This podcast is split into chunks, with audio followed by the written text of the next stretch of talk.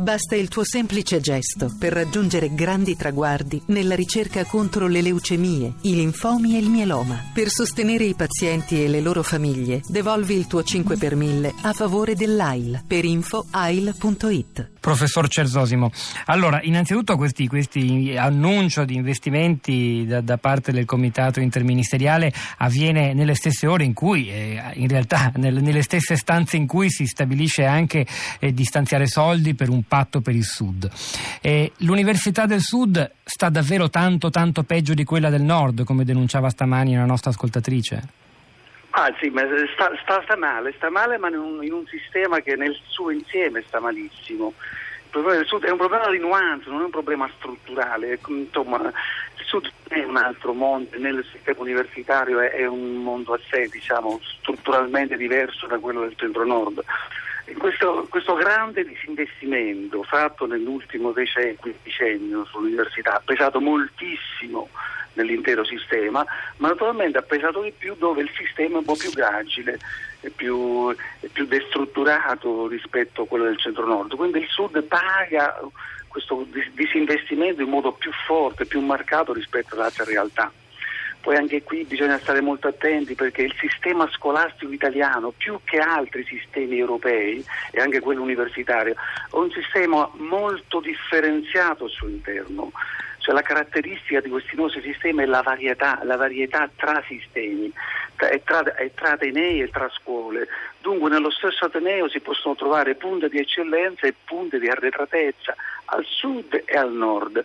E i punti di eccellenza del sud non sono significativamente diversi da quelli del nord, mentre sono più estesi i punti di come dire, più in difficoltà, più gracili, per più motivi. Uno dei motivi che spesso si trascura sono i motivi del contesto, perché fare ricerca, fare università in un contesto è una cosa, farlo in un altro contesto è un'altra. Che cosa vuol dire? Ci spieghi, Cesare? Eh, le spiego, per esempio, se i nostri studenti, come dimostrato dalle, dalle indagini internazionali, per esempio Ox, Oxepisa, se, a noi, se a, nella mia aula arriva uno studente con competenze e capacità relativamente meno alte, più indietro sotto il profilo della competenza della matematica, sotto il profilo della competenza del, del linguistica, della comprensione del testo, questo studente avrà delle difficoltà di accesso, di ambientamento all'università. L'università non è un sistema che riesce a far salire tutta la marea naturalmente, quindi è difficile, non è un'istituzione livellante, l'università non riesce a recuperare alcune volte molto spesso gap formativi all'ingresso. E perché ci sono questi form- flussi formativi all'ingresso più, più, bassi, perché naturalmente le condizioni sociali, i libri che circolano nelle case dei meridionali per ragioni del reddito e per altre ragioni sono più bassi, i ragazzi che vanno a cinema e frequentano il teatro è molto più basso, cioè le condizioni strutturali condizionano le performance, non è possibile misurare le performance in estratto, anche qui non sono non, non voglio insomma, correre nella, nel giustificazionismo, nella lamentela, non è questo, è prendere atto sotto il profilo scientifico che c'è una corrispondenza tra performance formativa e, stru- e, condizioni di partenza e le condizioni di partenza sono diverse. Dunque i finanziamenti, il definanziamento che riguarda l'intero paese ma che riguarda soprattutto perché misurano le performance soprattutto in mezzogiorno non fa altro che determinare un sistema valanga, un palla di neve penso che meno risorse arrivano al sud perché, eh, perché, ha performance meno, alte, meno alte, tutto questo determina un ulteriore peggioramento del sud e dunque continueremo a parlare del divario nord e sud. Questo è il problema.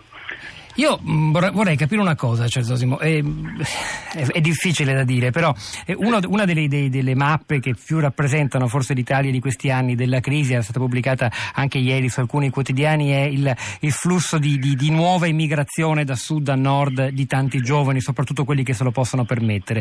Molti giovani se vanno all'università per esempio la fanno a nord. Io, è, è un episodio, lo racconto in forma di aneddoto, mi è capitato in Sardegna non più di una decina di giorni fa di sentir raccontare da una giovane giovane eh, studentessa eh, che molti dei suoi colleghi nella zona in cui lei vive, nel nord della Sardegna, beh, la maggior parte, se possono, vanno a fare l'università nel continente. La scelta universitaria, per chi la fa, eh, per chi vuole comunque farla, rimanendo in Sardegna è una specie di eh, ultima spiaggia, seconda scelta, scelta di scarto perché la famiglia non ha i soldi per mantenere un fuorisede a Roma, a Milano, a Bologna o dove sia.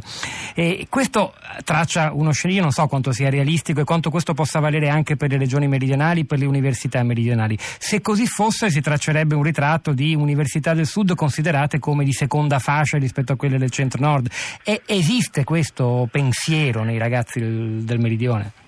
Sì, non sono tanti i sardi, ecco, l'indagine fatta nel libro è molto insomma, dettagliatamente analizzato questo fenomeno della mobilità tra le regioni, la mobilità nord e sud nel libro di curato da Viesti, Università in declino. E sono le isole naturalmente che vanno via eh, i ragazzi che vanno via più di altri, eh, vanno pochissimo via i campani per esempio, soltanto, non soltanto perché in Campania c'è un'offerta eh, universitaria abbastanza articolata, con università prestigiose, Napoli e anche altre, eh, vanno, ma, ma poi sono vicino a Roma, quindi c'è una sorta di mobilità corta, vanno poco via gli abruzzesi e i molisani, vanno via in parte i, i, pugliesi, ma anche qui c'è un primo elemento analitico importante, vanno via le, quelle delle province più estreme.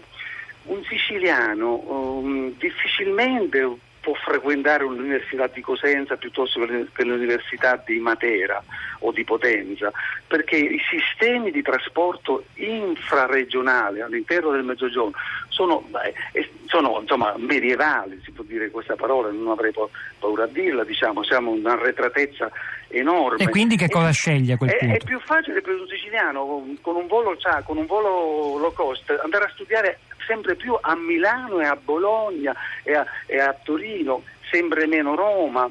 Perché vanno via? Vanno via perché le famiglie spesso, i ragazzi stesso, piuttosto che alla laurea, pensano a post laurea ormai, stanno cercando il mercato del lavoro in anticipo, fanno una scelta ante litteram. Ecco, questo, passato... questo, questo è un nodo.